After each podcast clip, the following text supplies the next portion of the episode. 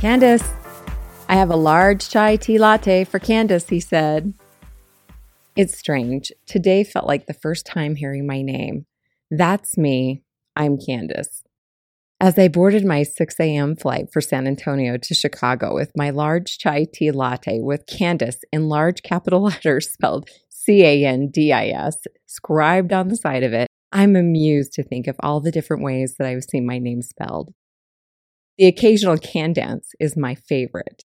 I chuckle wondering how unknowingly someone has discovered my special talent.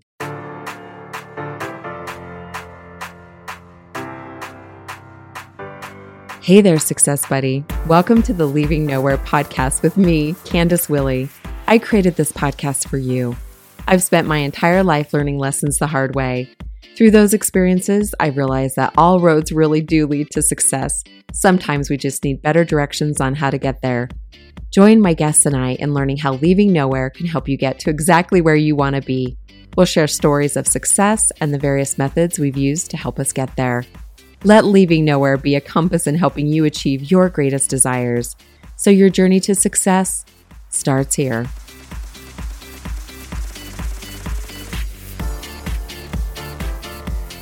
I can hardly believe that it has been almost six months since we launched the podcast. If you're just joining me on this journey, welcome to the Success Buddy community. If you're returning, thank you for riding along as we live and learn together.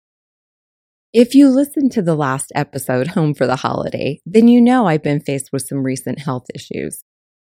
I have found that no matter how many times life presents you with an obstacle, new ones always send you spinning, even if it's only for a brief period.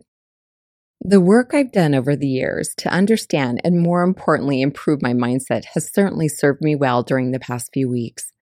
On a side note, I've learned that meditation is not only good for your emotional pain, it helps with physical pain as well. I would also note that slowing down has allowed me to self reflect and to do a deep dive into what's next for me. In my self reflection, I found myself pondering my identity. A conversation with one of the nurses in the hospital sparked a profound thought about who I am, who I have been, and ultimately who I'd like to be. Now, I know you might be surprised by the question she asked and why it had such deep meaning. It's a question we're asked all the time. However, depending on the environment we're in, it normally seems a lot easier to answer. So she asked, What do you do? It took me a minute to even process the question. I asked, For work or in life? She chuckled a little. I could almost see her grin through the mask she was wearing. She said, Well, both. I told her I'm married with two grown children. I have two perfect, or at least I think they're perfect granddaughters. I proceeded to tell her I moved back home two years ago and was happy to be home and close to family. She shared a bit about herself before leaving and let me know she would keep an eye out for my husband once visiting hours started. After she left, I thought to myself, I wonder what she thought I would say. This mature woman with tattoos, I wondered if she thought I was a parent, a grandma, or a business professional. For years, I worked tirelessly to raise my children on my own and establish myself in my career. My efforts included managing people's perception of me. However, on this particular day, lying in a hospital bed in anything but a stylish gown, I wasn't Kandace. I wasn't a wife, a colleague, or a friend. I was just a patient that was being cared for in their facility. Actually, they referenced to me as room two. I'm not even sure if they knew my name. It didn't matter where I lived, what kind of car I drive, or what my title is at work. For four days, I was simply room two. The only thing that seemed to concern any of them were my vitals, what I had consumed, and when my next round of pills would be distributed. For a moment in time, I had lost my identity. Oddly enough, it gave me a sense of relief. There was no judgment or responsibilities. I was just a patient, and they were there to ensure my well being. This interaction made me reflect on how easy it is to let judgment or bias get in the way of how we think or feel about ourselves. It also made me thankful for where I am today. I'm not perfect, I am perfectly imperfect, and wouldn't have it any other way. There is a unique balance that is required for us in all relationships and situations the balance of representing yourself appropriately for the environment or event. The balance comes from remaining adaptable yet genuine. This interaction also caused me to reflect on many of my earlier professional days when I battled imposter syndrome. For those of you not familiar with this term, it's defined as a psychological pattern in which an individual doubts their skills, talents, or accomplishments and has a persistent internalized fear of being exposed as a fraud. It's a feeling of severe inadequacy and self doubt that can leave people fearing that they will be exposed, usually in their work life. It can affect anyone regardless of their level of success. Mine was driven by a belief that I wasn't good enough and that regardless of my results or hard work, someone else was far more qualified or deserving. While my insecurities were primarily formed during my adolescent years, I found myself feeling attached emotionally to those experiences. An excellent resource to help you identify and overcome the negative thoughts or self sabotage caused by imposter syndrome is the book Own Your Greatness by Lisa Orbé-Austin. If you've ever thought to yourself, everyone is crushing it except for me, or attributed one of your accomplishments to luck or others, you'll find the guided workbook of interactive exercises helpful in conquering self doubt. It will also help you recognize your worth as well as help you to enjoy your success. Got Grammarly? If not, why not? It's free. If you regularly send business emails, post on social media, or simply like to write, this app's for you. And did I mention the basic app is free? I stepped up my writing game by downloading the Grammarly app. You can access the app at leavingnowhere.com on the podcast page. Your writing will be at its best. Get Grammarly.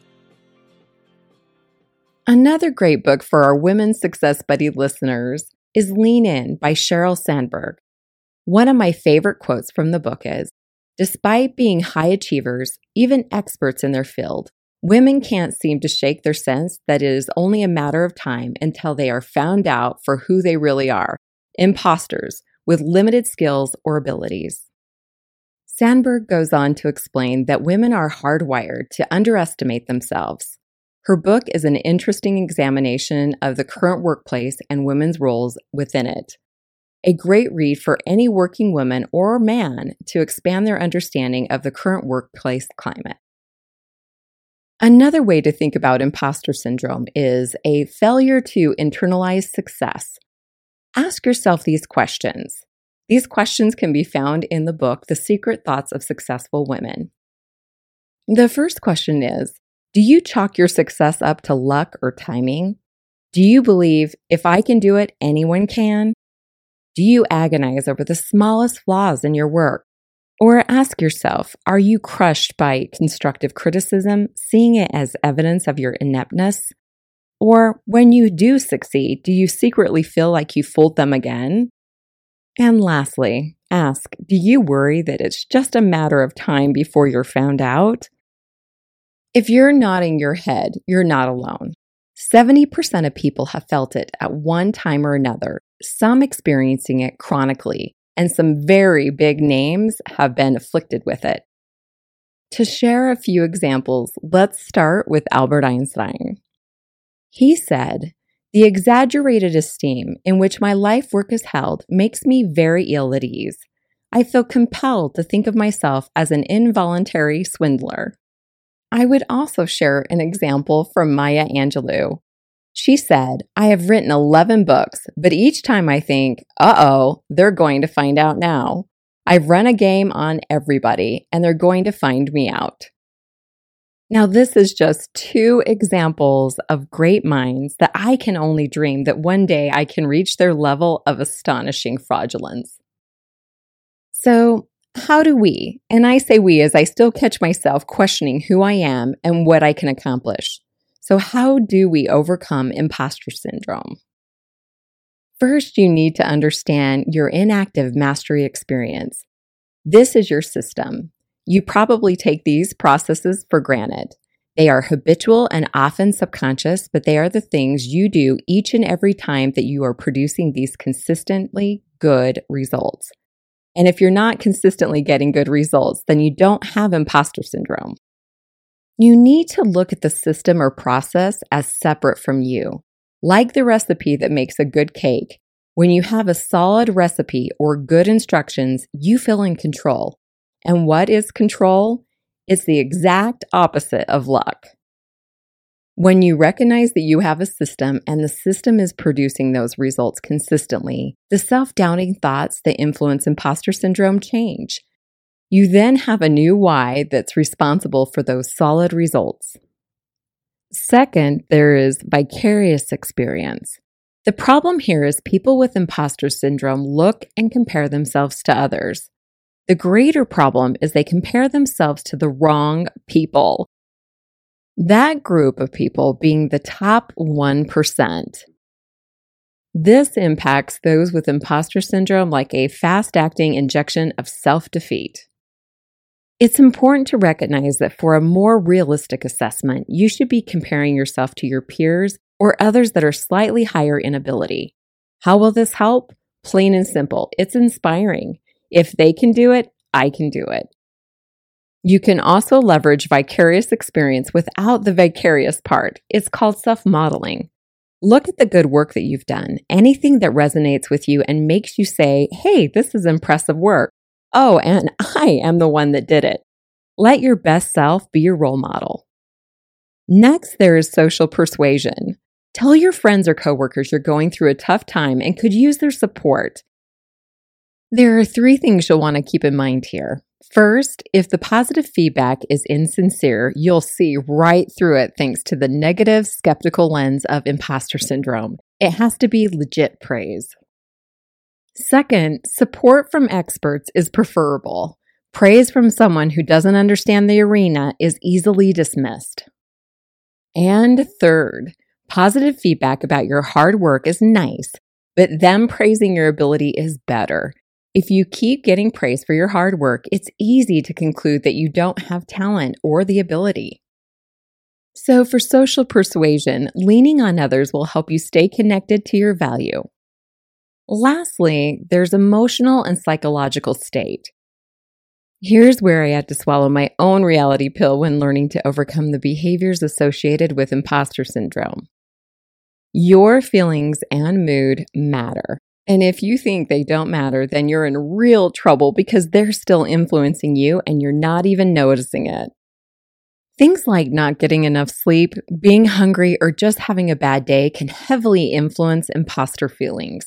You need to do a self check to establish if any of those things are impacting your mood. This one is big for me. If I don't get enough sleep, I can behave like a toddler that hasn't had a nap, and it isn't cute.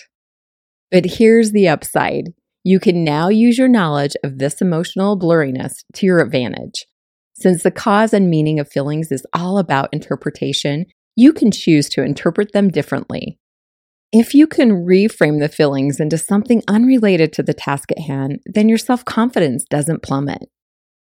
Reframe your feelings, and you can reframe imposter syndrome, and that can reframe your life. Understanding imposter syndrome gives a whole new meaning to fake it till you make it, right? We all have times when we let self doubt get in our way.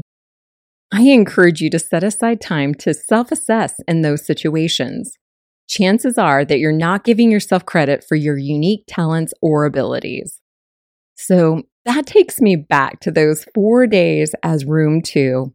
You see, I had one additional realization as we drove out of the hospital parking lot that day. I am glad to be Kandace, the wife, mother, grandmother, friend, and hardworking person that I am.